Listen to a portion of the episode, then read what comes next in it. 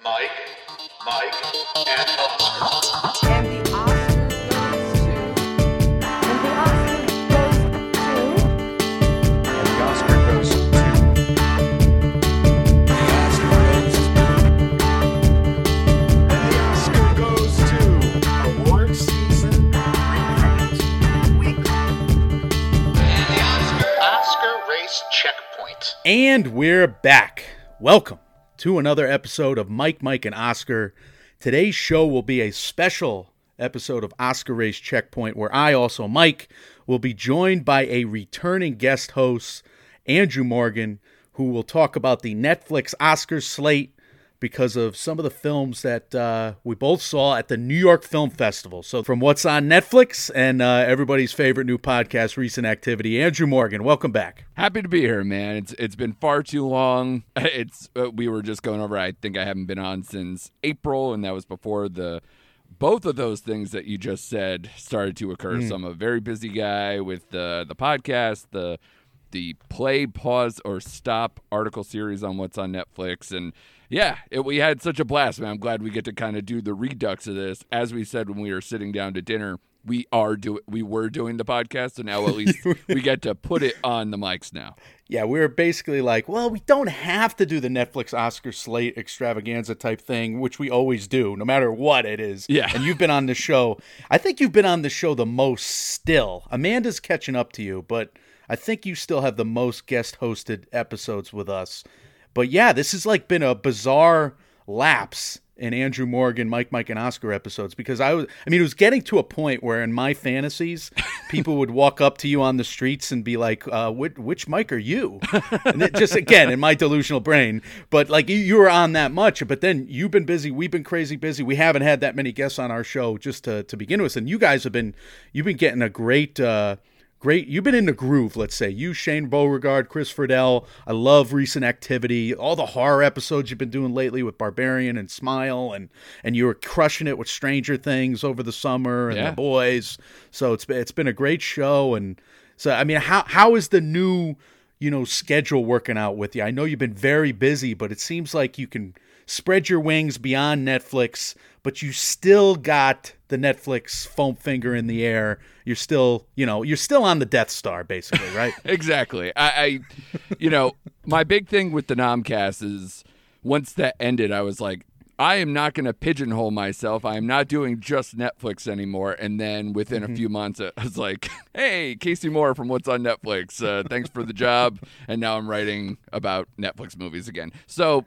uh, can't escape it, of course. Um, but yeah, the the recent activity part at least lets me uh, put to mics like all the other stuff that I would try to watch and and just be cool like you and you and Mike would be like you know just t- get all the Oscar stuff in, get all the the big Marvel stuff, any anything that I actually want to talk about, regardless of streaming service or or theaters or whatever. I can now do that.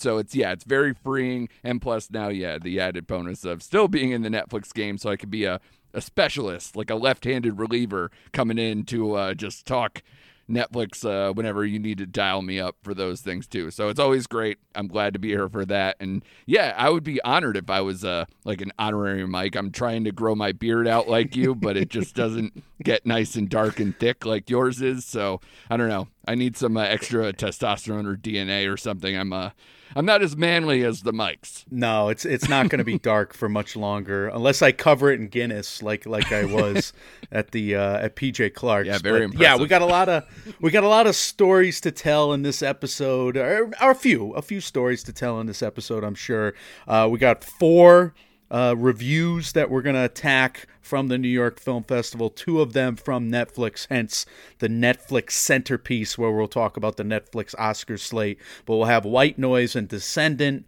uh, reviewed in this one. And then at the end of the episode, we'll talk about Till, which Andrew saw, and She Said, which I also which I saw, and then uh, two films that we saw together triangle of sadness and corsage if we have time uh, at least pick your brain about your reviews of those. But yeah this one times up well. We can do like the festival uh, finale and we could do the netflix talk.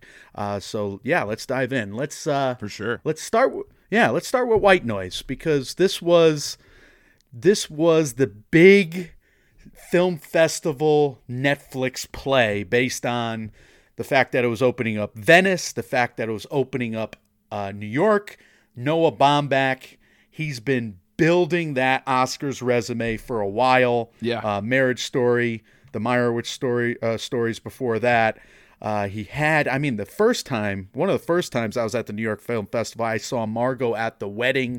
The Squid and the Whale was kind of his breakout. But yeah, I mean, this was this was a strange premiere, Andrew. This was a strange few days on film Twitter when we, uh-huh. Mike and I, watched from afar the kind of white noise layout and early reception because it was very meh. And I'm a little surprised after watching this movie and how fun and, and just let's just say how layered it is. Yes. you can't come away with a meh review of this particular movie. Can we can we agree on that from the start? Like this is a loaded film. Yeah, it's definitely got a lot to it, and it's chaotic. It has a lot of influences that you can pick apart. It's a, it's a even if you don't like it, or even if you thought it's just meh, which I did also notice that you guys who keep track of standing ovations, I did notice one review said a tepid ovation. I'm like, what's a tepid ovation? Like we're just golf clapping now for for white noise, but I would say. I don't know. This movie is Noah Baumbach cashing in all his chips. Uh, Like basically all the success he's had with his prior Netflix stuff and obviously his career before that. This is him going, I'm taking an unadaptable novel and I'm going to take all your budget money, this big budget that people talked about, way bigger than any other Baumbach project, and then just go all in and just give you all the chaos you can take um, up and down various forms. And yeah it, it was it was definitely a sight to see. We'll get into the details of course. This is a lot of movie, and uh, yeah, it makes no sense that you'd have a tepid applause after New Body Rhumba finishes up from LCD Sound System. After those credits, like I, I'm just I'm surprised that people are even keel on this movie. Like mixed makes some sense and the fact that it could be polarizing or divisive that makes some sense to me. But the fact that everybody walks away like yeah yeah all right yeah. Uh, like there was the weirdest couple of days on film twitter. I disagree with those takes. I think you gotta have some serious takes about it. I i can't stop thinking about this film. I can't stop thinking about the themes of it I, th- I think it's pretty easy to break those down when when you can sit with them for a bit Right. and have a think uh, like I have uh, post Guinness's, post uh, key lime pie, post all the beautiful burgers that we did at PJ Clark's there. For sure. And and, and our conversation was like the jumping off point because we were Yeah. putting it into context of his career. And you're right, this is the cash in. And he, and, and look, I mean, he used his chips to pull off the unadaptable. And, and this is so much movie in a, in a reasonable amount of time that I give him credit for the composition here. And I know it's very episodic in the sense that we got act 1, the middle, the centerpiece and then the third act. Yeah. They're they're very separate, but this is a cohesive movie in terms of its themes in particular. For sure. So I I I, I want to hear you kind of just go back to where you think this fits in Baumbach CV because you are the expert. He's he's your favorite film in uh, in two of those.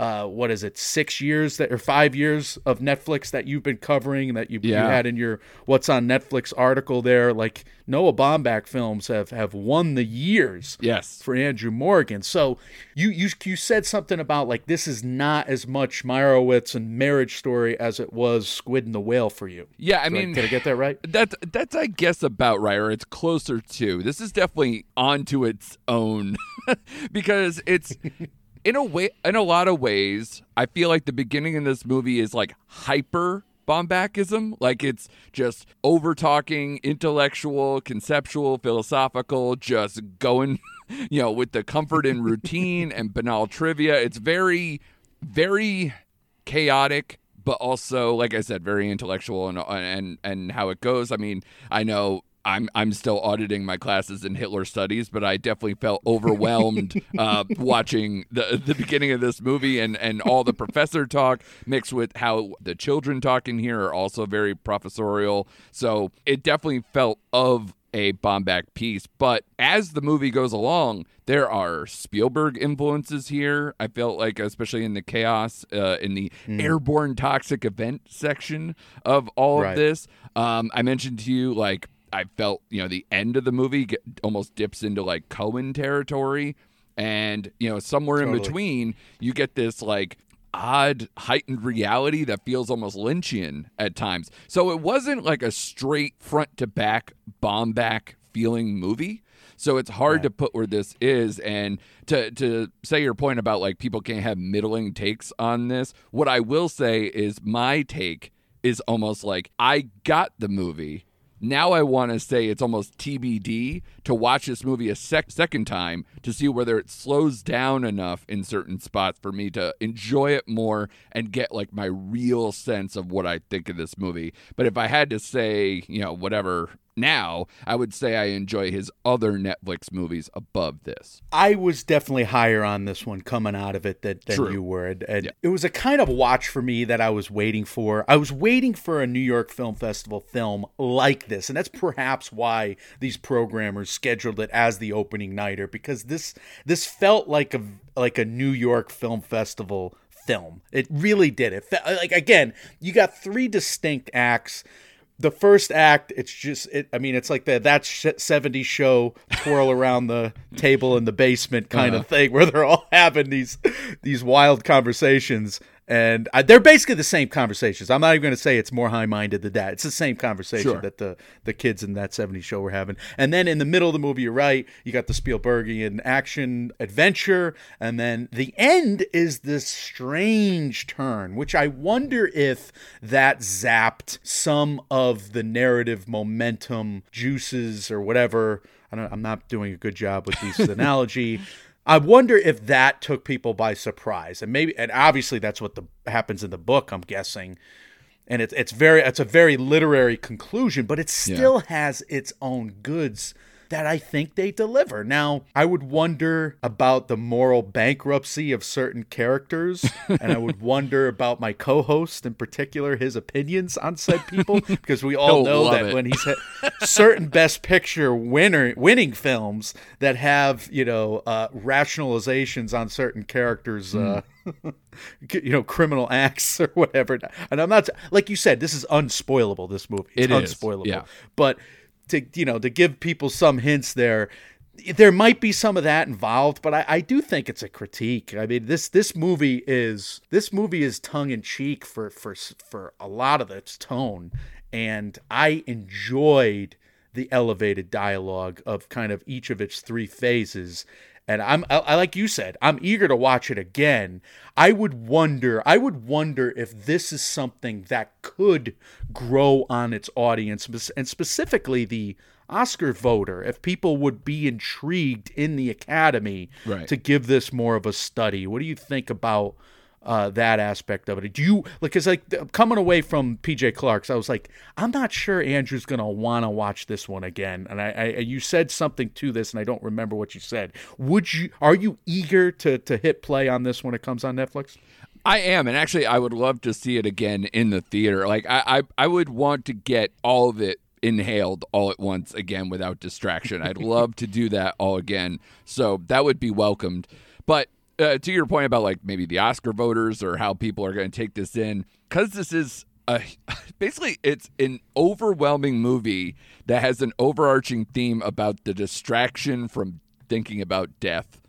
Right. You know, it's like so, or it's about obsession or consumerism or religion, all other ways to distract ourselves, you know, From death. From death, Right. pharmaceuticals, all of the different versions that you can just do that, you know, and like I said before with the kids, you know, the the comfort in routine and banal trivia to also not talk or think about death.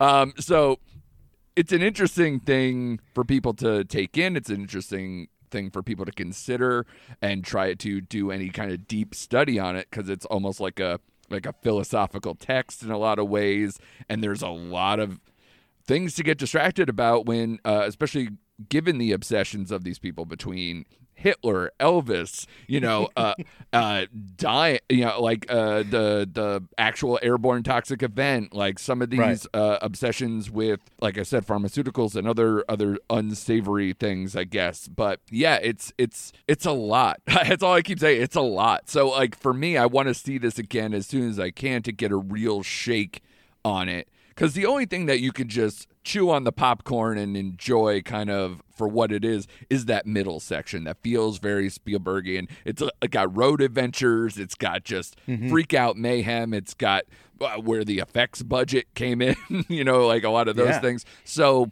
which is not anything to poo poo. I think it all works seamlessly, but it's definitely the biggest thing Baumbach's ever done. It's the biggest swing he's ever taken. And for that alone, if you're a fan, then you want to watch this and you should want to watch it more than once to really kind of let it sink in and get everything in there. But I, I as far as the Oscar thing, as soon as I was kind of like searching that out, oof, I don't I don't see a path for more than a couple categories, maybe like three tops, uh, where I think maybe it can actually have some some legs, but we're we have a lot of stuff yet to come out too, so I wonder where those ranks are going to shift over time. and I can't help but put my Oscar punditing hat on here because even though I would love for everybody in the Academy to rewatch the, you know, the the deeper films and the more layered films, I doubt that most of them do so, and Yeah. and I have a lot of evidence to suggest as much. So, a lot of the pundits right now, whether it's all the combined Oscar odds at Gold Derby to Clayton Davis and Scott Feinberg, I mean, White Noise is way on the outside looking in in Best Picture. Right. You know, some people have it as high as 22 or 18, 25. I'm looking at. Oh, 13th is my highest ranking right now, but I'm still catching up. Right. Uh, I, I, you like how I put my own rankings? I do, I do. the- all these guys. It's very it's very Baumbach. You're up your own ass already. Yeah. That's right. I yes, I am, and I always are. Yeah. No, but uh, like director, it's in the twenty. He's in the twenties. Drivers in the low teens to mid teens. Gerwig is way out on some people's ballots. I think some people think she's a bit uneven. I would guess she's got a couple blowout scenes. Cheadle's kind of consistently around twenty everywhere he's at, but. Speaking of those few categories for you, adapted screenplay is in the mix. Yeah. I would say top tens on most people's boards. This is the unadaptable novel that was adapted successfully. Let's let's let's be honest. Sure. Even if it's a, a tepid success, Yeah. it is a success. And then uh, original song is as high as number uh, one in my rankings. Again, Yeah. put myself up there with that. No, but uh, Clayton Davis has got uh, number three, the LCD sound system song there, new new body rhumba, and then uh, I think Feinberg's got it where five. So yes, I think that song is more than in the mix. It's it's right there. Editing top fifteen, cinematography top fifteen in some places, but. Look, we're not looking at an Oscar juggernaut, No. and typically, if something, or the last time something opened or was a key featured film in both Venice and New York, that was Nomadland, and Nomadland was, of course, a major contender in all areas. Sure. Yeah, I don't see I, the best adapted screenplay and the song. I think are its best chances. The one thing that uh, kind of comes to mind when it comes to the adapted screenplay thing is all the admiration I will say that people had for uh, the also unadaptable, apparently lost daughter that was successful for them just a year ago. Um, Maggie Gyllenhaal got a lot of praise for adapting that one, where they thought there wasn't a lot of story to be had there, or something at least cohesive enough to to put it onto screen. And I think White Noise might get some of that same benefit of the doubt or admiration to say, hey, this maybe this doesn't deserve to win, but it deserves to be in that five to show people the the talent it takes to take this particular novel and put it to screen. So I think that definitely works. That LCD sound system song, uh, that was one of the first things I said to you outside after I was like kind of just trying to wrap my mind around the movie was uh, that song slaps. I- is amazing. And not only that is a lot of times we call fraud, right, with the song and the end credits, right? Where it's like, ah, this is not part of the film or it's whatever, this is kind of cheating. This put a Right. whole dance routine and weird thing in Yes. that. So it kind of bridges that gap of not cheating enough to kind of make it no this is like almost a music video for it in its in the part of the movie and it makes sense with the movie so i think that helps its cause in that regard so i, I like that and honestly also for adam driver i mean he should have i think he should have won for marriage story that year I, I didn't fully understand why he didn't but obviously that's a way more of a showy piece this one is uh he has a lot of screen time, but he doesn't. It's also very ensemble. He's not like the the focal all the time, and a lot of times he's taking a back seat to you know whether it's Greta Gerwig or Don Cheadle or even his own children uh, in the film at times. So I think that he's not the standout. But with all that said, he has such a reputation, and he's lost. It would be so typical, right? Of he's lost or not gotten nominated for films that I think he absolutely should. So why not the one where I think he shouldn't uh, in a weak year? Where this one, I think this year for Best Actor is very top heavy. Like there's a solid probably top three, and then like a couple Right. of spots seem to be wide open. At least at the moment, you know, of course. But uh, I I would say when you have Netflix behind you, I never am shocked when something just pops up because they put their weight behind it. I, I do think Driver probably leads the industry in numbers, sheer quantity of pundit uh, inclusions, like mid-year of uh, of Oscar predictions. Like he's got to have the most over the last three or four years. Yeah, he's the male Saoirse. Ronan, isn't he? He's everywhere so early, and and look, he's gone the distance as as as a nominee uh, several times lately. But he's just having a hard time breaking through in the winner's circle. But like from an, I mean, last year he had a great year. Annette, House of Gucci, these movies were good. He's been having one great year after another, and this is a terrific performance. That if people study, he's doing a lot, and he's all. This is not his showiest of performances at all. No. He's really being an actor's actor in this, and I, I respected the hell out of him. And and again, I kind of respect the hell out of this movie for giving us such a unique experience, and it won over the curators. That's what we know now. So here's Yes. what I'm looking out for. Here's what I'm looking out for. The curators went with this movie. They knew that Baumbach and, and Baumbach's White Noise was gonna be bankable, and on the short list of bankable films that you're bringing into your film festival two of the biggest festivals decided to lead with this one. And and that that says something. I wonder if expectations were too high. So i do wonder if after the public gets hold of this if the reception can brighten a bit because White Noise is also playing festivals. It's going to have a ramp up uh, in terms of a platform release. We know. It's over a month long from Netflix, so which Yeah, I'm going to ask you about next. It's not playing until uh, the end of December, so as on Netflix. So like it's December thirtieth or something. It has, it has quite a ramp up. Yeah. it's got plenty of a, of a, a chances to grow a grassroots campaign. So if it gets some award season luck from certain critics associations or whatnot, where I think this is a film you can get behind passionately. Yeah. At least I I, I have a strong grade for it. It's B plus eighty eight from me, and, and I want to see it again. I, I know you're probably a little bit lower. I am. Uh, would would you grade this one for me? Yeah, I'm probably a a B, but like maybe a lower B right now. Like I'm just I'm not overly sold. I'm intrigued. I liked the themes that they were going with and a lot of the thing uh, there were no bad performances. You're always engaged with the story. And I think that's what you were trying to sell me on a little bit when we were talking after the movie was you're never bored. And this movie is not short either. Uh, it's probably what oh, close to 215 220 so Right. that that is a compliment onto its own. Uh, one other thing about Adam Driver too, think of it because you kind of brought it up. Uh, what he had last year or the years before, he always has, and I said this the last time I think I was on the show. He always has three or four movies going on, and he always kind of has to split his kind of campaigns.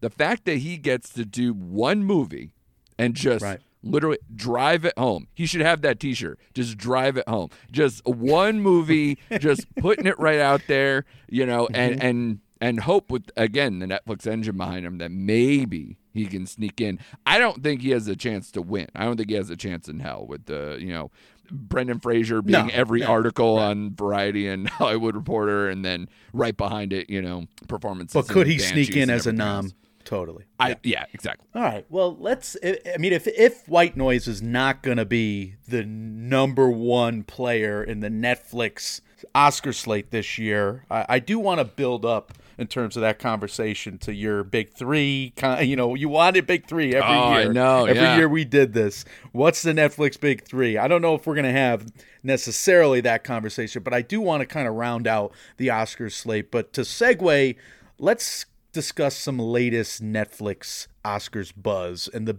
big story that Mike and I kind of bumbled and I muttered about for like way too long of a box office report segment and I don't know if I made any sense while doing so but essentially Knives Out 2 is going to release in 600 theaters over Thanksgiving week. Now 600 theaters is an interesting number Yeah.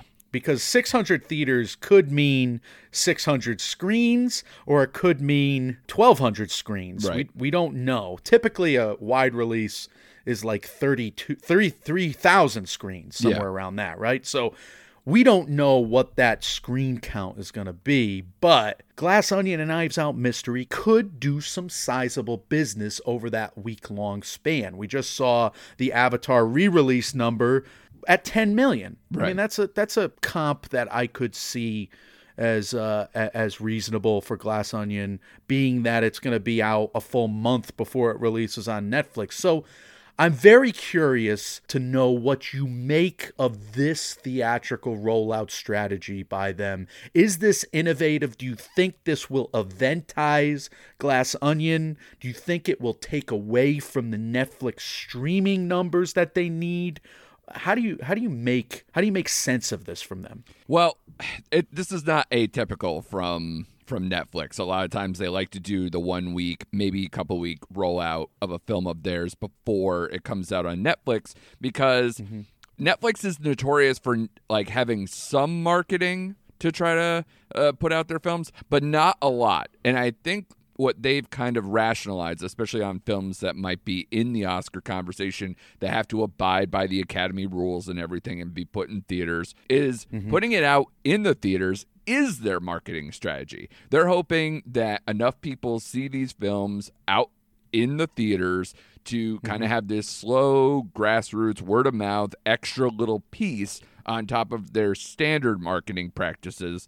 But the one about this one though is that I thought because it being a sequel to a critically and financially successful film that I thought they would have extended it more and, treated it maybe like I don't know Power of the Dog seemed to be out for quite a while. I know Blonde uh, around here at least uh, has been in some theaters for like three, four, five weeks at this point, which is absurd because it's been on the platform already and it kept going. So uh, that's an interesting one. But I thought, especially because they're more about profitability these days over subscriber growth, that I thought this one being a very particular case, being a sequel to something that's already successful, which they don't really do.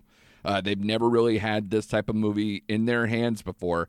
I thought they were going to cash in on this one and treat it more like uh, how an HBO Max, like a Warner release, DC movie release would be, or something where, you know, it would be out in theaters and then within 30 to 60 days, then it's on Netflix exclusively, you know, where you're not going to have it anywhere else and it's not going to go anywhere uh, for an extended period of time based on uh, whatever agreements they have. This one they have total exclusivity, of course, and and have all the sequels lined up. So I thought not only as a favor or a nice thing for Rian Johnson, but I also thought just to make some money back because they're all about profitability.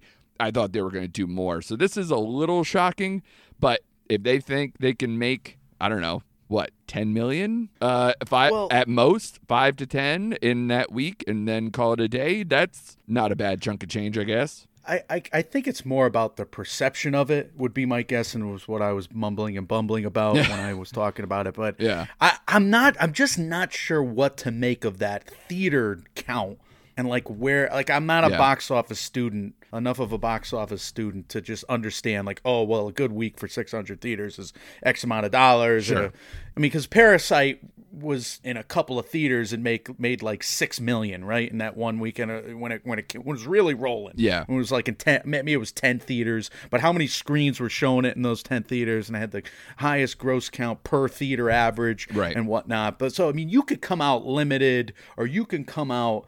Uh, in the case of like Love Actually, which I did research, and you can do you could do 50 million in a week, but your screen count is gonna skyrocket because once the theaters know you're making money, they're gonna Yeah. double the amount of screens Of course. that they're showing it on. Anyway, so I'm very curious if Glass Onion will get crowds, because that's one thing, because even if it's in X amount of theaters, will crowds of people go and enjoy a big theatrical whodunit Right. on a big screen like that a month early? And therefore, if you have a happy, buzzy theater, and we've heard the receptions from the film festivals on Glass Onion being very positive, be you know, people had a good time for sure Yep. then this could be like what Knives Out was three years ago the talk of the dinner table conversation for some people. That's exactly it. cinephiles families. Yeah. So, so that's marketing in its own right. That's word of mouth. That's what you want. If you're Netflix, however many uh, people actually you know pay a ticket price, who cares? What they really want is for people to watch it on Netflix still.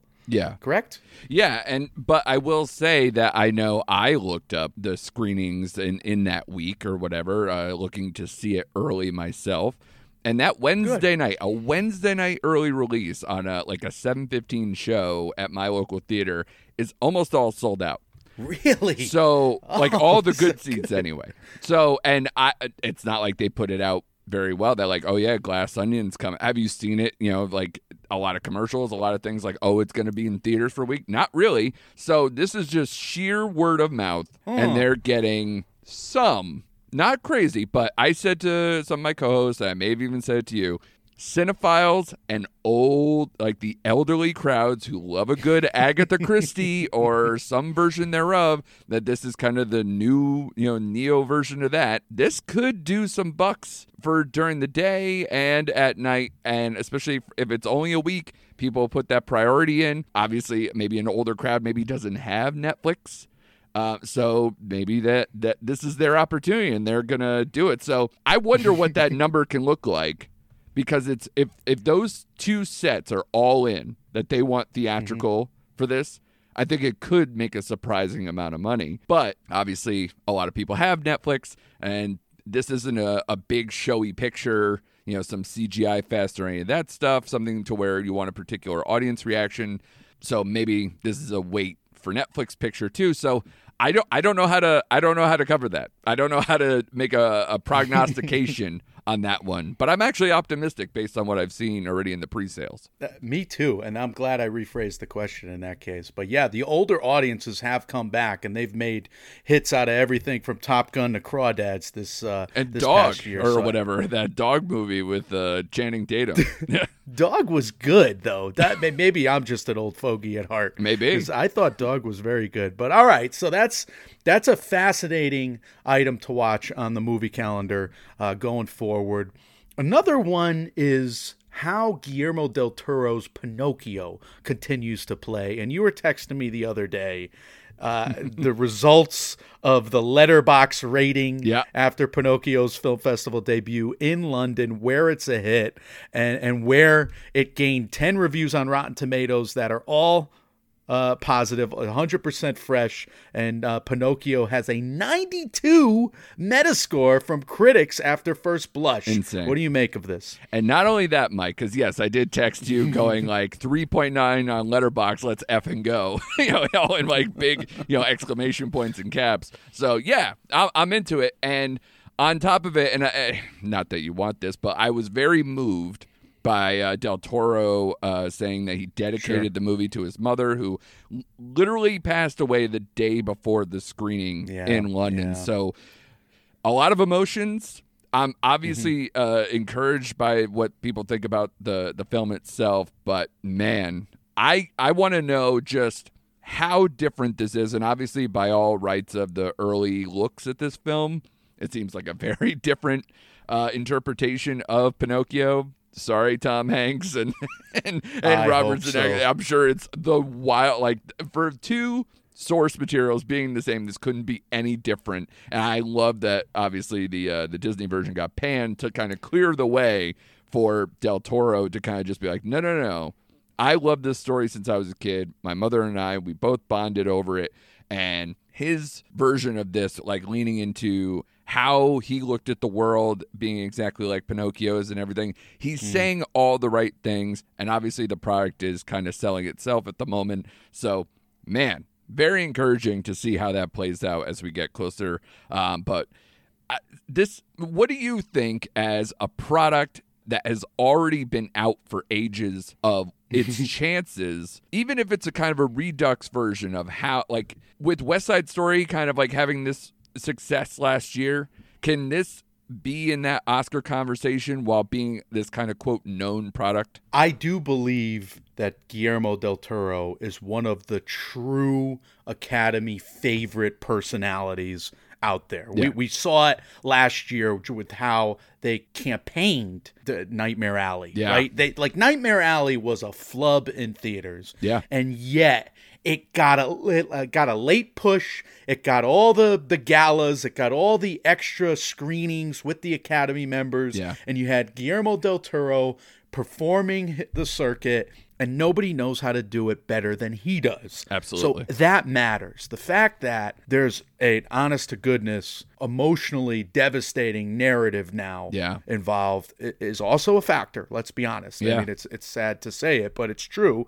And then you have him doing what he is known for, and that is being meticulously just dedicated to telling his story. And Yeah. even his I don't want to say flops, but even his disappointments, box office disappointments, have been regarded as artistic achievements of the highest level. Yeah. With the Hellboy sequel, with the with the freaking Lord of the Rings storyboards, for Christ's Yeah. sake. Guillermo del Toro is beloved, and and he's beloved as an artiste with an e at the end. So I I, I do think that matters. I think that's going to play on the uh, the animated uh, feature branch for sure, especially in a year where that's that's been wide open forever. Yeah. So Netflix could really swoop in and take that award for certain. But I'm seeing. I mean, we'll go over in a few minutes, but I, I'm seeing Best Picture buzz for Pinocchio, and that that was before. Right. That was before this in, immediate reception. So I, I think it's real, and I think I think that this movie, if it continues to get uh, dazzling reviews uh, and it's getting the late breaking push at these fall film festivals, it, it matters. It really does. So that's it's it's quite the journey for Netflix's Oscar slate. If we all come back and it's Pinocchio, but uh, the the last point I'll say, if it's if it's a contrast to that cacophony of fuck shit nonsense that came out on Disney Plus, that's also Yeah. that's also a good a, a dimension that they want Yeah. at Netflix. So that's good. It's a good comparison. Yeah. Um, let's move on to another film that is gaining momentum, I would say, with its film festival runs, and that's All Quiet on the Western Front. That continues to impress. 93% on Rotten Tomatoes, 74 Metascore. It's another film that may get Oscars buzz. It may get lead actor buzz for Felix Kammerer. What are you hearing about All Quiet on the Western Front? I, I know you're probably slated to watch this pretty soon as well. Yeah, because it comes out uh, in about a, a little over a week, I believe, uh, as we're recording today. So yeah, definitely coming up. I, I haven't seen it quite yet, but definitely. I've heard encouraging things about this for about a year. People have been really high on this, and all uh, you know, especially uh, as you mentioned, if it has Best Actor buzz, it's not for the person you think because I know uh, Daniel Bruhl is like the only real like known known actor to Ameri- yeah, audiences to that's American audiences, here. right. So that'll help. But obviously, name recognition I think will help to have people watch this more than you think for being a foreign entry on Netflix. But I'm always encouraged by by Netflix's foreign war movies. They've done actually really Yeah. well. One of the other uh, ones of this year I know that is uh, higher rated than most Netflix originals is The Bombardment. Uh, that did really well. They had a few in the last couple of years that have been some of my higher film ratings uh, as well. These kind of like smaller stories from like the the big world wars. So yeah, I, Yeah, and I tell you what, I was not going to watch Mus- Munich: The Edge of War until your your your uh, review of it. Yeah. I think it was I, and, and you yeah, you told me you and you sold me on that, and I and there's actually some great performances in that, by the way. there too. really is.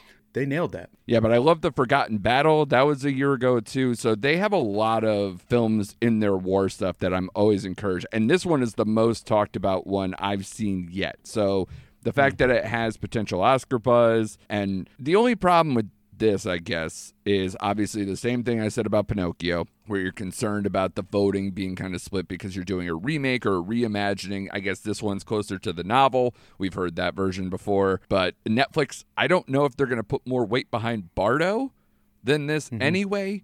Um, but obviously, we'll see how that all shakes out. But I believe they're both official uh, selections at this point from their respective countries, correct? Yes, yes, they are. Germany uh, for All Quiet, and then yeah, Bardo from Mexico, and yeah, I, I'm not sure. Bardo, I think, is it was backpedaling for a minute there. They cut 22 minutes. Yeah. uh, off the off the uh, Venice release cut, and then they marketed it very well. Bardo's trailer was a joy for Mike and I Yeah. to, to review. I enjoyed it too. That's for sure. Yeah. But like the stock up options right now uh, from the Netflix Oscar slate are Glass Onion coming out of TIFF. Yep. It's Pinocchio coming out of London. Yep. And it's all quiet on the Western Front, which is playing well wherever it goes. And I bring that up because like Netflix is is making plays in the picture categories. In a year where they did fall out of some of the races, I would say, by moving Rustin Yep. off the slate, by moving Shirley off, by maybe never having the killer on the slate Yep. or moving it off, depending on who you believe. David Fincher takes a while. They to do. things, but- yeah. A lot of takes. but they now, but they now, as we segue into the next segment here with Descendant, they now have players in animated feature, All Quiet on the Western Front. We'll get to Wendell and Wild and some of their uh, their other players in, in each of these categories. But I think they have major players in all four categories now, even if they don't have the best best picture frontrunner like they did last year. But Descendant is another one of those in, in documentary feature. So you got to be feeling a little better overall, no? Yeah, I think it's another, you know, we, we've always dialed up this thing a ton of nominations and not a lot of wins. Hmm. I, I don't even know if the a ton of nominations sentiment is correct. I mean, Well, you have a greater chance at that now Sure. than you perhaps did three weeks ago. Yeah, I'll agree with that. And honestly, uh, we I've kind of I've probably said to you multiple times this year, what have you liked? What have what are your things? Because I think this year, obviously everything is very backloaded in terms of the release schedule, post the the the fall film schedule and everything. We're all going to get murdered with how many things we have to watch in November and December, right? Especially now that are. Babylon got moved up too. Let's let's all make uh-huh. mayhem happen for for that. Thank you to Babylon for that. But yeah, there's definitely so many things that we have to watch between now and then, so the picture will become clear. But what I've seen out of the fall film festivals, even just to add more to the fire, not a lot of stuff is getting like complete backing. You know, like some of these films uh, and some of these ye- film years of the past. And right now, I don't have a ton of stuff that I've given, say, above like four stars or above for the entire year thus far. And we're in mid October, Mike. That's not a, a great sign. So anything that's getting buzz that I haven't seen, I still have to hold out hope that it's like maybe that's the one that's going to take charge at some point. Or we could just give everything to Top Gun Maverick, like like we should, like a just society would Right. do. And Yeah. no, Yeah. people get on How dare that, you? But that's fine. It it made a lot of money, Mike. Of course not. What is wrong with you? That it, it already won. Isn't that the the tagline? Isn't that the bumper sticker? the coolest. It was the coolest freaking movie since 1986. Yeah. I'll I will die on that hill. and I don't care. Yes. But look at Let's go Just play to volleyball, get back- buddy. to get or or, or dogfight football. Yeah, dogfight exactly, football. Just yeah. absurdity, complete absurdity. But all right, Descendant. The, the weirdest transition ever because this is a deadly serious movie Yeah. and a and a really good one because I just rewatched it last night. Uh, I re, I saw it at Sundance. It was one of those movies where I was dealing with a crisis, an email crisis, while I was trying to play hooky and watch Descendant, Right. Which was a terrible decision. So I refused to review it back then because I just I didn't do my homework. I didn't do it correctly. Right. I've rewatched it. It does me- it does cast a spell on you. This film, Mm-hmm. especially once you get to know the characters, which I think is the strongest point part. Absolutely. Like this is an ensemble of real life uh, members of this community who are were hunting for this ship, the Clotilda, the last uh, slave ship known uh, to be still working in the United States beyond uh, when it was supposed to be, but the descendants of the Clotilda and certainly uh, of the area were, were just sleuthing for this for this ship forever. Yeah. And it's an amazing story of how this community comes together to remember their history, good, bad, and certainly ugly. And you had the uh, privilege to sit in on the Q and A Yeah. with a lot of these with a lot of these subjects in, in attendance, and certainly with a lot of the filmmakers. So please, yeah, share your experience there. You guys were at you guys were at Francesca Beale, correct? Which is a nice, a, a really nice little theater there at Lincoln Center. I love that theater. Yeah, a small intimate theater, but of course, uh, uh, packed on a on a Sunday night. Very very Good. encouraged to see that, of course. And yeah, they had uh, at least three or four people from the the story itself, on top of the uh, the director Mar- Margaret Brown on that as well. So yeah, I I agree with you. A very important story, something that I would say the first 20, 30 minutes it fell into that category that you guys love to say that it's vegetables, right? Where it's a lot of a lot of important things to say, a lot of history to go over, and you're you're going into is this going to be all about the boat? You know, is it going to be all about the dive to try to find this, however it goes? Right, but what I liked about it is that about 20, 30 minutes into this movie, and it actually is uh, a line in the trailer too, is especially the younger generation there and some of the people who have suffered from some of the other themes in the movie, which I'll get to in a sec, they're like, this isn't about the boat. I don't care about the boat.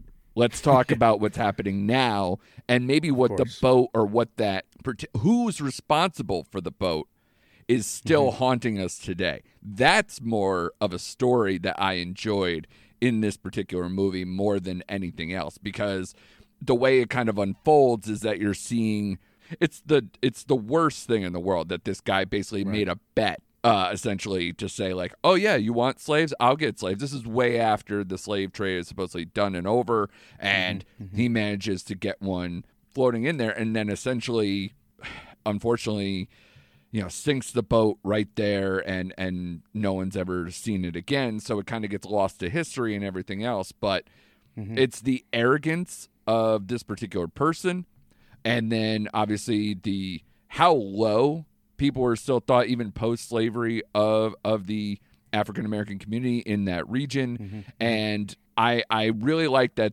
uh, they make the parallel of that particular family that was responsible for for that boat also is responsible for the industrialization of that area that's giving cancer to uh, a lot of people in Africatown, uh, a lot of the residents that are right there, and kind of like circling that area and just bombarding these people with chemical issues, breathing issues, everything. And the main character that works for me in there is a, a young woman who's she just recovered from cancer. She's mm-hmm. young enough to like be like, we need to care about what's going on here right now. This boat is not going to change basically anything for us. And I love that the younger community is also like, great, if we find this boat, let's be in charge of it as a community. Let's not let the the white governor who's tied to uh, a lot of this stuff. Let's not get the the the people, the larger families, the white families of the industry to kind of ma- be in charge of the tourism of this whole thing. Let's make this all about our community and propping ourselves up, and let's not let anybody else be able to tell our story. And I was so encouraged by that, and I can feel that in the room when they were doing the Q and A of this kind of just rallying behind it and making the most out of this moment, even though it's a, a harsh thing in this particular story. historical applications. That's Yeah. like the buzz that's the buzzword phrase for me like you take this history and you learn not only you you learn from it a- about your past and discover things about yourself but more importantly you discover a relationship between uh, and, or, and among, amongst your own community that has uh, lasted until this day and you use it as a call to action and that when this movie becomes more about the present times and when this movie tilts towards the ensemble Yeah. uh, of subjects here I, it really got going so you're you're right i think you know the first 15 20 minutes it's it's a painful it's a painful documentary about uh, about uh, the most painful time in American history for certain. For sure. And then it really picks up. So I was uh, I was very impressed with Descendant. I'm glad I got the chance to rewatch that. What IDA and speaking of uh, documentary awards bodies, the Critics' Choice Documentary Awards have nominated Descendant for three of the biggest awards documentary feature best documentary feature best director and best historical documentary. So that matters.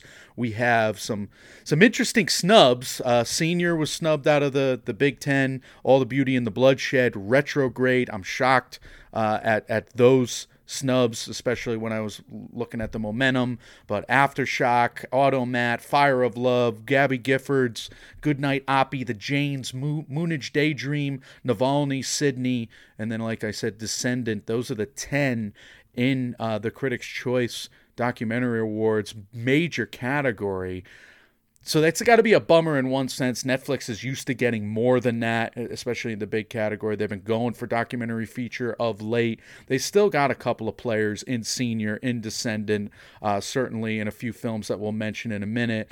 Uh, with uh, Freedom, well, I'll mention them now. Freedom on Fire, uh, the uh, the Ukraine documentary, and then In Her Hands both recommended by Scott Feinberg. Oh, one more is that Black Enough for You that also played at the New York Film Festival. So they got a slate in documentary feature here, but uh, you know the early buzz is that Descendant is is a fixture in a lot of fives. And Mike, you know for certain too, because uh, one of the one of the early reviews, and especially during the pandemic, we we covered Crip Camp, and one of the biggest thing about that is that the Obamas seem to not miss, do they? So whenever they get behind it with their higher ground productions, uh, and Descendant happens to be one of those between Netflix and the Obamas, it's a it's a big one-two punch when it comes to award season. So I could see this absolutely getting nominated. I don't know where this this branch, like you know, is notoriously uh, fickle.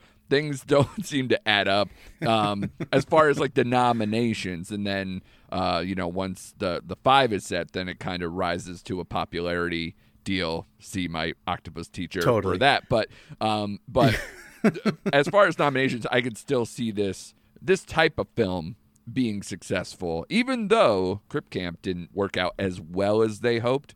But it was definitely in a lot of these conversations until the very end. They've already knocked off the front runner from the Critics' Choice segment of all this thing. Yeah. Now, look, I mean, forty percent is the crossover from all these prerequisite award shows, both IDA and Critics' Choice docs Yeah. included. So don't go nuts, people. But the fact that, yeah, the fact that the Venice winner, All the Beauty and the Bloodshed, and the New York centerpiece was snubbed at the Critics' Choice Documentary Awards is a veto. It is Right. a veto, and we'll see how that goes going forward. So maybe Descendant is actually sitting in a good spot. It's included, but it's not sensed to be the front runner. Yep. You'll have the former president and first lady campaigning for it. Yep. You'll have the might of Netflix. So hopefully that happens for it. But I look, let's uh, let's finish up the Netflix uh, segment here by kind of just going over what we're looking at in terms of the overall slate. You, you mentioned Bardo. I wonder if Bardo is, is kind of disappointing Netflix at the moment, but 18th in Best Picture, 10th in Director in Inarritu there. Uh, They, they probably hoped for more with Bardo, but it, it does appear as if Glass Onion, All Quiet on the Western Front, and Pinocchio are on the rise in the Best Picture category. White Noise, Bardo kind of have a puncher's chance, I, could, I would say. In terms of uh, actress, Ana de Armas is probably their best bet in, in lead. Yeah. In terms of actor, Mr. Giménez Cacho, Giménez Cacho there. Not Adam Sandler is probably the best bet in, in lead actor. Janelle Monáe, I'm curious to see if she's going to get the popularity vote because apparently she's a rising star. It's certainly a star making performance in Glass Onion. For sure. I would doubt Eddie Redmayne in supporting, but that's a big name in the supporting category. Still, I mean, Don Cheadle, it's a fun performance. I, I doubt he'll be Oscar nominated from White Noise. Yeah, I don't think so. Adapted screenplay, Glass Onion, White Noise, All Quiet on the Western Front, Pinocchio, all in the top 11, all in the top 11 on Gold Derby's combined rankings. And then Bardo's uh, ninth in original screenplay. But that's not typical Netflix. Netflix is all over the fives in everybody's projections at this time of year Yeah. in typical years. I, I will say Pinocchio is two, an animated feature. Wendell and Wild is three, and Clayton Davis's. International, you have Bardo and All Quiet on the Western Front, like we talked about. And then in a lot of the crafts and a lot of the techs, you have Netflix films. Bardo seventh in cinematography for Clayton. Original score, they have White Noise and Pinocchio. Uh, RRR is number one in in original song, Ma- uh, Naatu and White Noise is number five for Clayton. So I do think we're going to have plenty of Netflix nominations. It may not be up to the number they're accustomed to, Right. but they're in the mix. But this is not your typical Netflix field at this time of year. Do you think this is going to come back? With, gla- with with movies that are on the rise, do you think that these movies are going to play well? If you had to bet right now, and you're going to get your typical nomination haul at the very least, or do you think this is going to be a major um, underperforming year? putting you on the spot. I but know. I, I have to. I have to as a pundit. I have to do it because it, it's looking like to me like this. This is going to be a year where they're they're underdogs for once. Yeah, it's an it's an odd year when normally, like you said, they're they're at least having one, two, sometimes three uh, being mentioned in the top ten for Best Picture, getting in there, and then having some smatterings of uh, awards players between you know all the the major actor players and director and all the all the other stuff there. But in a way, we're going old school Netflix, right? We're going full full court press on documentary feature. Uh, and especially going with the Obama stuff, you know, American Factory being, you know, they have a legacy of winning documentary feature once they're in that conversation, and especially once they secure a nomination, right? So that is definitely old school something that no Netflix does very well almost every year except for last year I believe they didn't have anything I believe but as far as what they've really committed to uh, is actually what we're starting to see right now where they're committing to trying to get franchises they're committing to trying to get popular uh, releases, something that's going to increase the subscriber growth, but while also still possibly being in the conversation. Uh, some of the Sony stuff from last year really helped them uh, with the animated feature stuff. I thought Mitchells versus the Machines was going to be a winner. And uh, unfortunately, it did not last year. But what I would say is that this year, they could have three potential animated feature nominations and I wouldn't be shocked because I'm still here, Mike, from earlier in the year, just banging my hand on the table, going, "Give some respect to my father's dragon." This is Cartoon Saloon. They are always There in the go. mix. They've won before. Do not get blinded by the fact that they're on the come up. You know, once that movie starts to circulate, that could be a thing. And to add to Wendell and Wild and Guillermo del Toro's Pinocchio, you know, Apollo 10 and a half didn't get in, so that's on the wayside, but they could have had even more inclusion. And a lot of people like Sea Beast more than I did, but at least that was in a in a conversation too. And we haven't said a word about Disney's entries and everything else. So it's a pretty mm-hmm. pretty stacked category, but I think Netflix has almost the better slate side by side with Disney Pixar. So I don't know. This is a it's a very interesting year, but I definitely don't see the major categories being as flooded with Netflix nominations as we thought. Well, I'm thrilled that you brought back My Father's Dragon onto my radar, even if the Oscar pundits aren't treating it with the proper respect it deserves. And uh, I'm thrilled we could do this. Uh, we did a bad job in terms of time management. Even though we said we were not going to do the Netflix stuff for as long as it takes, but it it takes that long. It just does, It right? I does. mean, an Oscar slate conversation. But let's do some lightning round reviews to take us out of here. Sorry, Mike, in the editing room, but we'll let, let's review Till. Let's review She Said, and then let me get your thoughts on those other two movies real quick. But Till, I mean, you, you were there uh, opening weekend at the New York Film Festival for it, and you saw, I think the the second screening, correct? And uh, on Saturday, Yes, correct. which uh, I mean, an emotional movie to start your day, your, to start your four films that day, correct? For sure. Yeah, uh, yeah. First of four, 11 o'clock in the morning, Alice Tully Hall. You know the the grand place to see a movie. So, Oh, yeah. and I had excellent seats. It was a it was a, a great experience. Even though obviously this movie is very heavy in terms of the subject matter and everything else.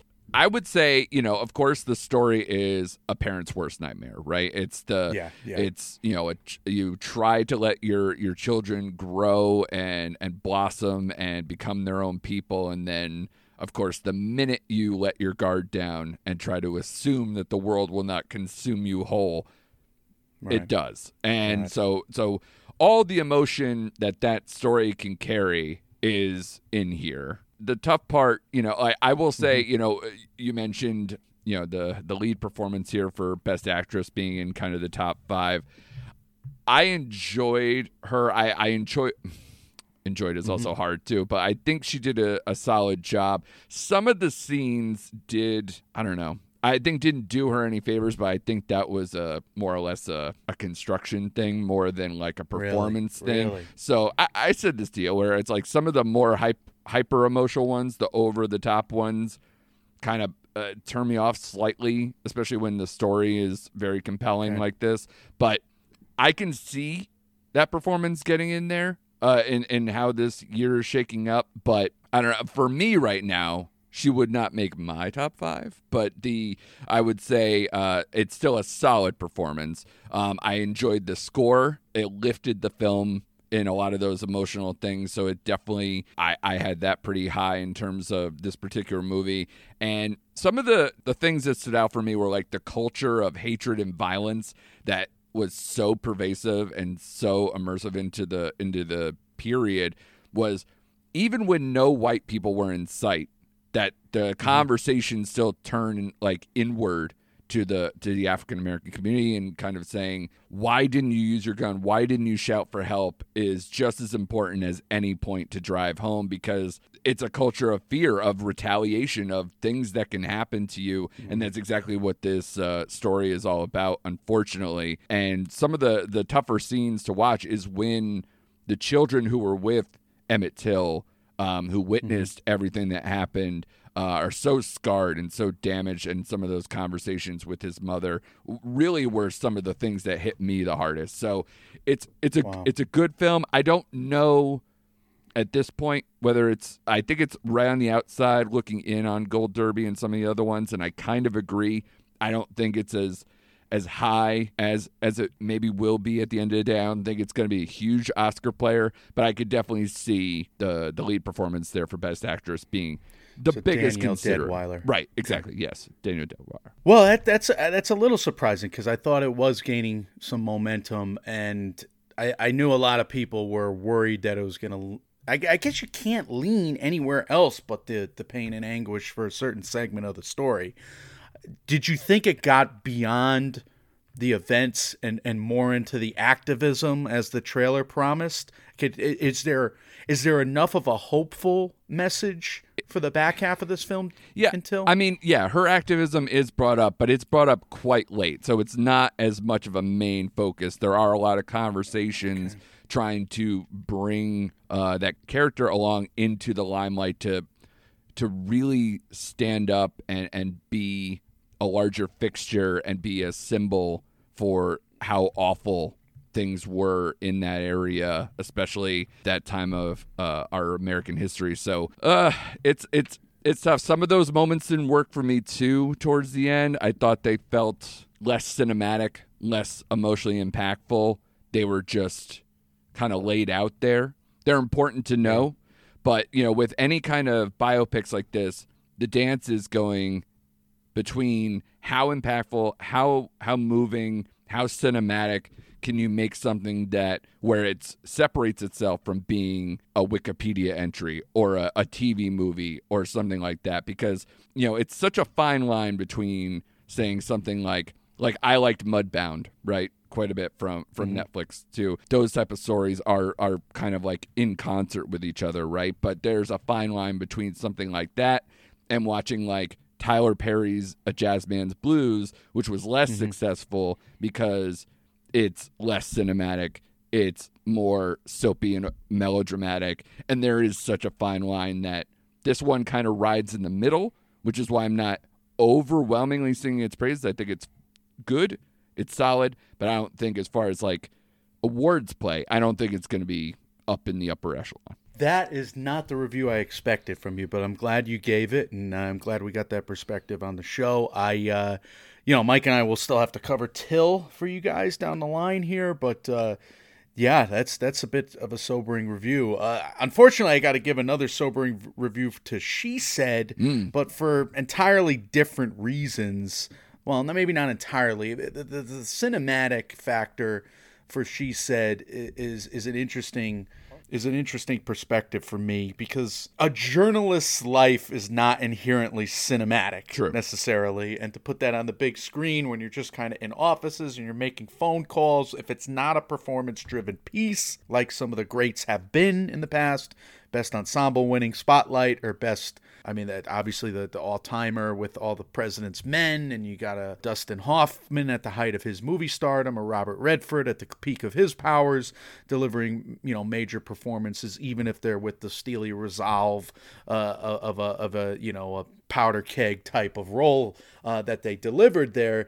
It's it's more of a performance piece. And I would say that yes, Carey Mulligan and Zoe Kazan they they they shine in this, but Jennifer Ehle's supporting role, I'd be surprised if it got nominated. I mean, she was much showier in Saint Maud, and I would be surprised if this film is is is as much of an Oscar player as we we thought at one time uh, this year. So Universal made that made an interesting decision today by uh, posturing Zoe Kazan in lead and Carey Mulligan in supporting, and perhaps that's a, a chance with some slight, you know, category fraud involved Right. to get themselves a performance nomination and therefore hopefully be a player across the card. I mean, at least Till has the performance in it Right. to, to, to be the player, and that's solidified. I, they're still trying to find it, I would say, and she said uh, over at Universal. So I was I was a little let down by how this played out uh, as a journalist procedural in terms of she said comparing it to the procedurals of all the president's men in spotlight. Now i'm probably disingenuous or i'm probably someone who doesn't understand you know the procedure of journalism because if I think that's how it played out in All the President's Men, no matter how many times I've read the novel, it's probably not true, right? I mean, it's, Right. They they build those movies, Spotlight, All the President's Men. They build those films to a crescendo, a narrative crescendo, and a dramatic conclusion like we've never seen before. And it's different pacing from Alan J. Pakula or certainly from Spotlight, and it's a bit of an anticlimactic kind of pacing there. This is just very level-headed and honest and, and you don't go for a roller coaster of emotions throughout it. It just it, it does its job and it conveys the emotion in an upward sort of way, and you you learn more about the case, but it's not like that. You don't have that smoking gun type of moment. And she said, Right. so that maybe I was waiting for that, and when I didn't get it, when I didn't get it in the parking garage somewhere, then I'm Right. I'm what? I'm not uh, I'm not getting the genre goods delivered, but what the hell does that mean? Right. So it's a unique film that I, I want to study again, but that's where I'm at. What she said, solid B grade from me.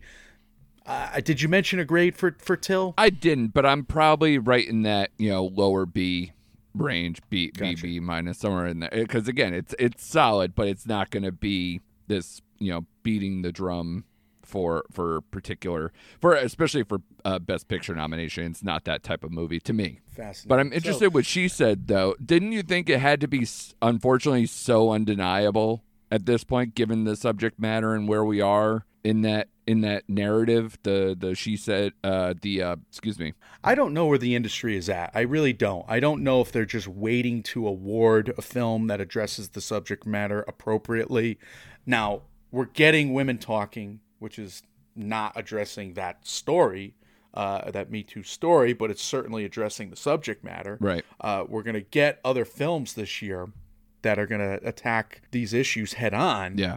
I wonder if we now tilt towards those those other films, and certainly women talking being being a major player. So, and Tar Tar is going to address the same subject matter from the opposite side, Right. but the critique is no less pointed. So, I'm guessing that's where the Academy is going to look now uh, in terms of wanting to. If they want to make a statement, that's where they're going to turn. She said, does its job, and, and, it, and it'll make that statement on a popular level and i hope enough people see the film Right. and, and enjoy the film because it it is an enjoyable film it does pack a lot of goods uh, it just doesn't have the crescendo or the third act crescendo that i thought it would For sure. and uh, Okay. yeah i mean i guess we know he's guilty maybe you can't rip that from the headlines this soon afterwards because you know the story you know he's guilty that's not what it's about Yeah. it's more about the uh, the characters. So that's where I'm at with. Uh, she said I did want to leave on on a couple of notes. Number one, Triangle of Sadness. I need to rewatch it.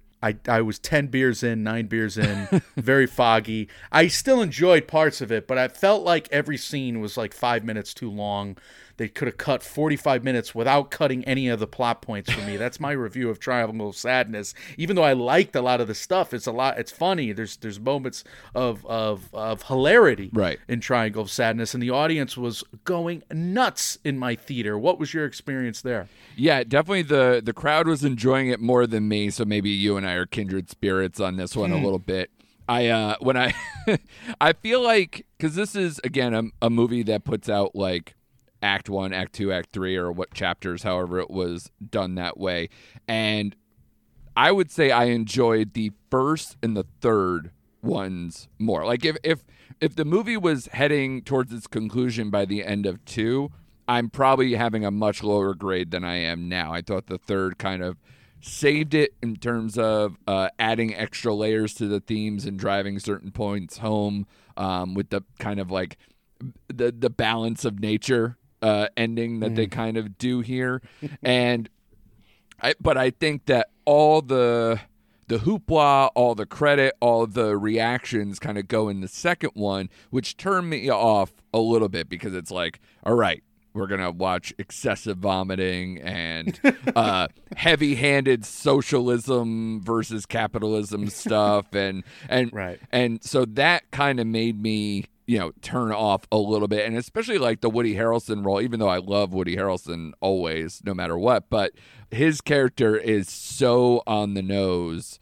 and so eh, it hits you over the head with the messaging of this film that it it did kind of set me back a little bit and that's why i'm actually happy how again how this ended where it kind of flips it on its ear gets harrelson out of the way and and, and kind of moves in with some of the other characters uh, Sure. fighting that kind of upstairs downstairs that was on the boat that uh, you know gets evened out when you're when you're shipwrecked there. So, um, but yeah, I I really liked how it started. I thought it was very funny, and I liked how it developed with the with the model relationship there. Uh, I really enjoyed a lot of that stuff. But yeah, I, I I think it's it's it's pretty preachy, but it's also fun. So it's a tough balance, and I agree. It's it's way too long. It, I I wrote down it's an endurance test as much as it is a commentary on societal dynamics. So I hmm. take that for what it is. Where it's like it shouldn't feel like that. It definitely felt long, which is something I couldn't say about some of maybe the more successful movies I watched at New York Film Festival. Well, somewhere under the same moon with a nine beer differential, we came up with the similar review of Triangle of Sadness. You don't know what but, my uh, life's we like. Mike. uh, we did sit in the same room for Corsage. True. I did. I did like this movie seemingly more than you. Yes, but, that, that I- was to maybe be I, expected, Mike. Come on, you, you, you I'm you a Fifi man. Yeah, yeah, yeah. You're a fancy boy. I get it. I'm crushing hard on Vicky Krieps in that movie, Oh, and Yeah. my God, does she deliver a, a wonderful performance? And my God, was she you know two feet away from us? Yeah. So that was she was so gorgeous, and you know she's just dancing in the movie, and it's it's it's incredible to to, to music that's contemporary. I can't stop listening to that Camille song. Mm. I can't stop listening to that Soap and Skin Italy song. Uh, I just I probably am that song uh, in in very many ways, being as Italian as I am, or at least that's what I think. Yeah. I hope that song doesn't mean something dirty or weird, but I don't know. Who cares? I'm very literal when my when it, when it comes to my music. So I've been listening to those songs forever. I've been thinking about this mo- movie for a while since we saw it. Hmm. Some of the best scenes of the year was my review, and you actually mentioned to me at PJ Clarke's, which is our final review of today's episode, but you mentioned to me that like this is a moments movie. It is. And I wonder if uh, some of those moments have been lingering in your brain as well.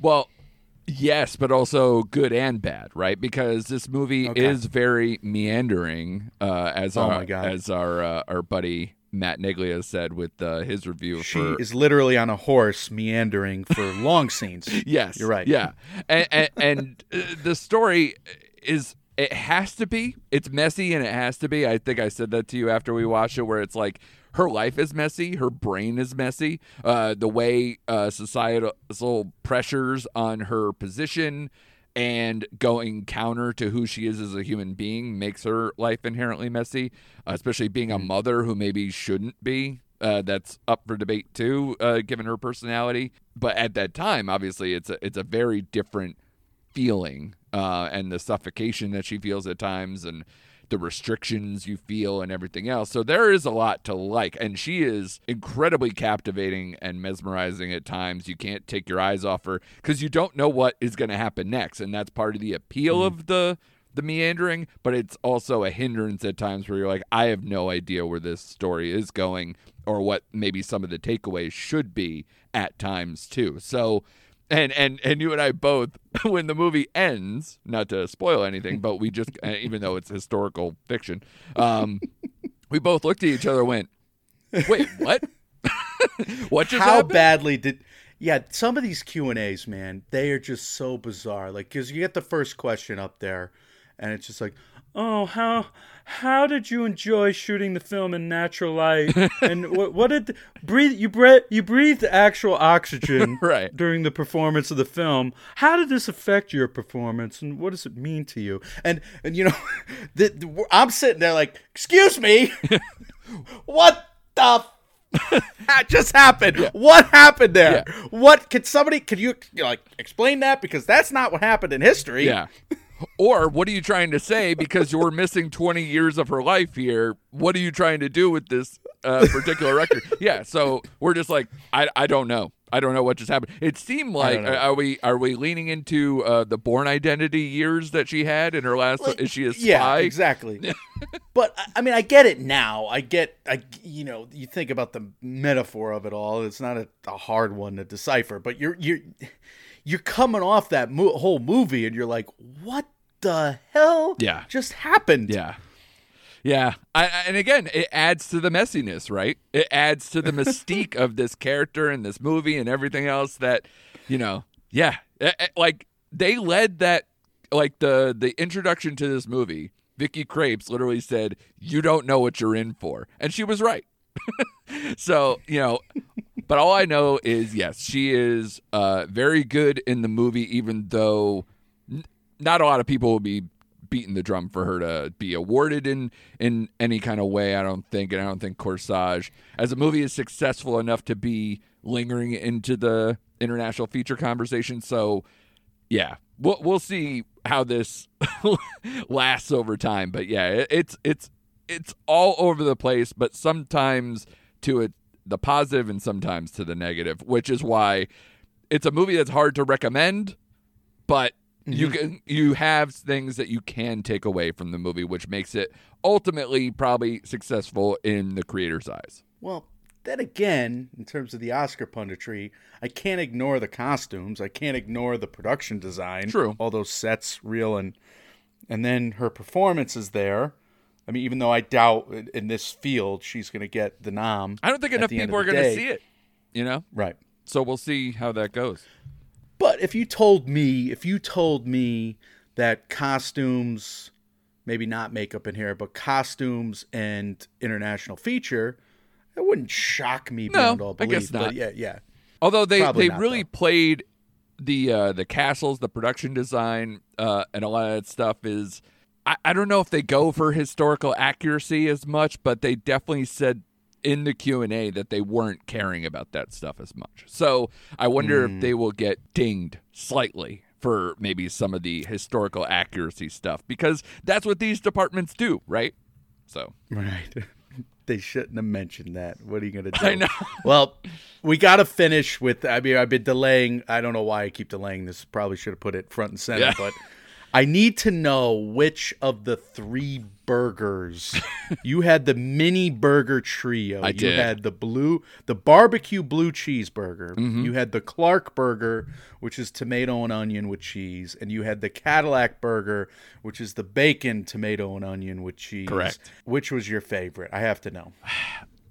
as I said to you at the time, anything with kind of the a uh, a caramelized onion or some kind of just onions done right always just makes Mm. a burger just sing. So I would say I'm a is, convert. That is probably it with the Clark one there.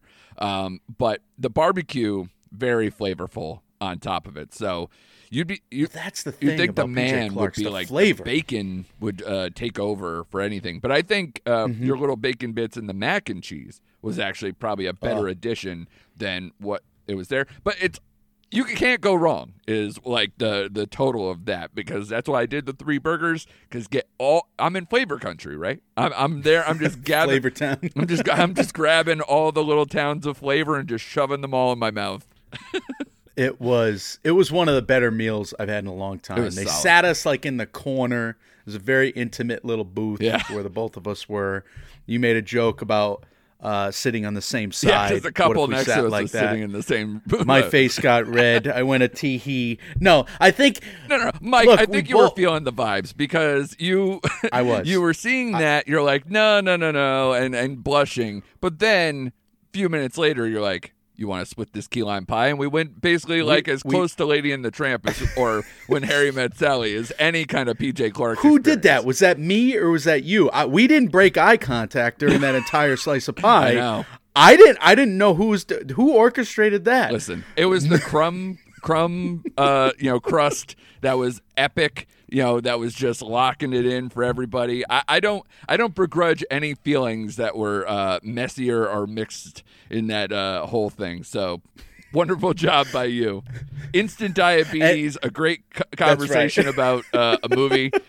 It reminded me of my my misbegotten youth of you know going to diners after movie but we did the we did the new york experience. We did the bougie Oh, we did the high yeah, end, the yeah, bougiest. yeah And and I got the bougiest burger. I blind bought a burger that I didn't even know what was on it, right. Andrew. I was just this place and you probably still don't so because you ate it so fast I ate it very fast. I did not yeah, I did not waste any time. I was trying to get to the She Said premiere and I wanted to have enough but and then you told me like midway through the burger, I was like, wait, you got till nine fifteen. I was like, oh, I'm so happy. Immediately ordered the key lime pie. I got time for it anyway. Yeah. Uh, but I ordered the New Yorker, which had this green peppercorn. I'm not going to say the French phrase, but basically it amounts to cream sauce. yeah And I didn't know what this was. And I even got the burger and I didn't even know what was on the bottom of the burger. And I said it to you. I was like, I don't know what this is, but it's delicious. and then I'm not a big onion guy in my life.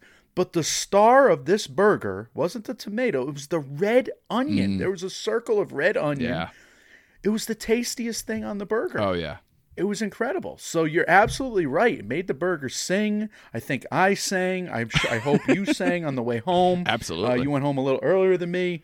It was one of those. Uh, it was one of those magical meals and magical nights that we had after White Noise, despite a weird film. It was it was a lot of fun. So I, I thank you, my friend, for that, and I thank you certainly for coming on today.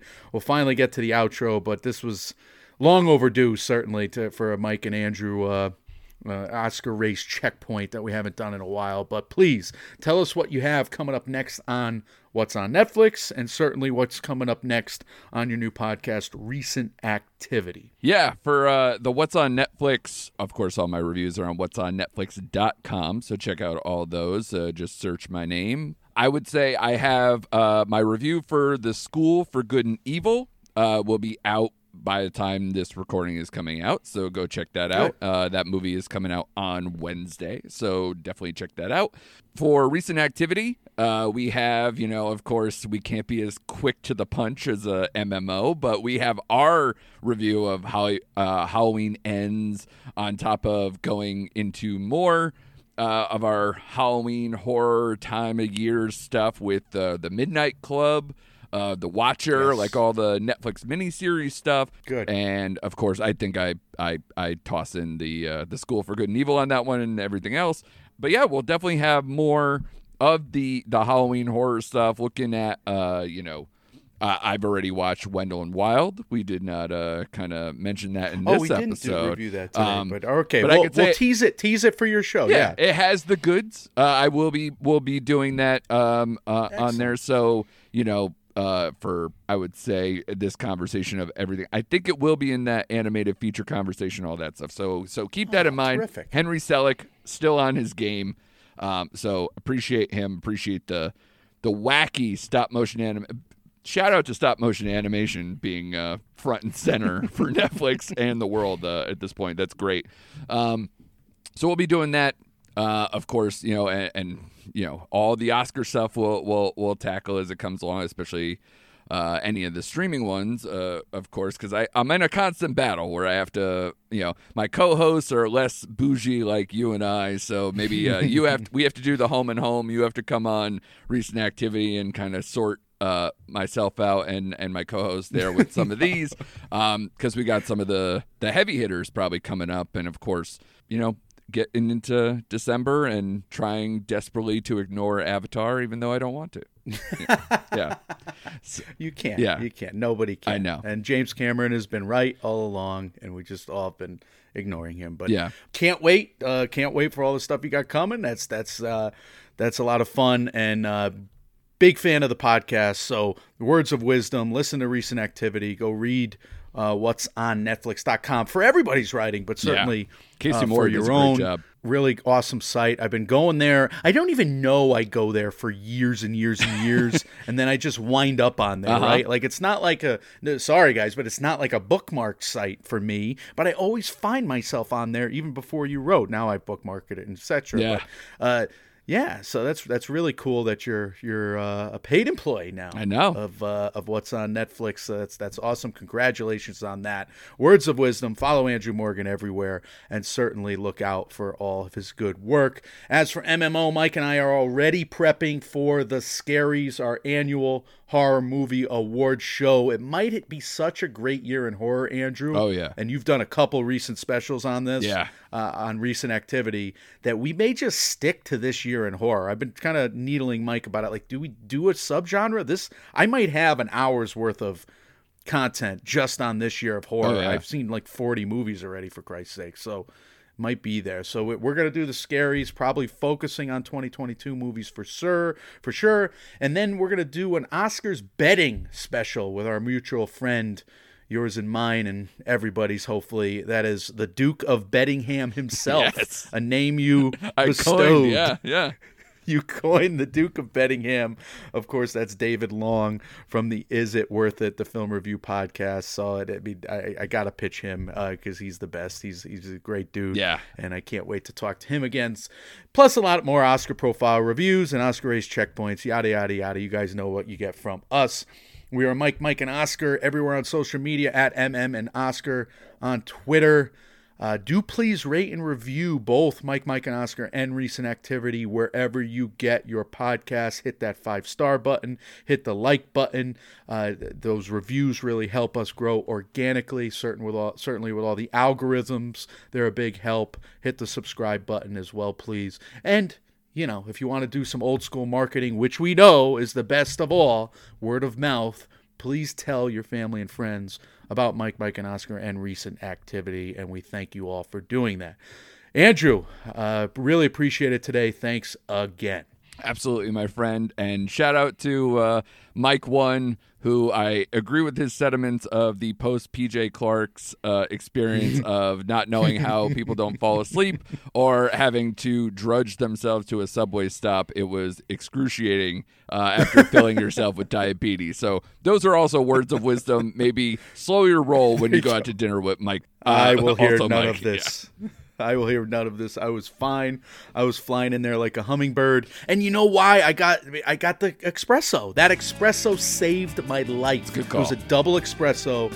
Oh, Film Lit Lincoln Center. I love you. I forgot you did that. I've done that before. but the espresso for oh, just perfect. Mwah. Thank you. Uh, anyway, we are Mike, Mike, and Oscar. Which Mike are you again? we are Mike, Mike, and Oscar making award season year round without the stuffiness. We will see you guys next time. See ya.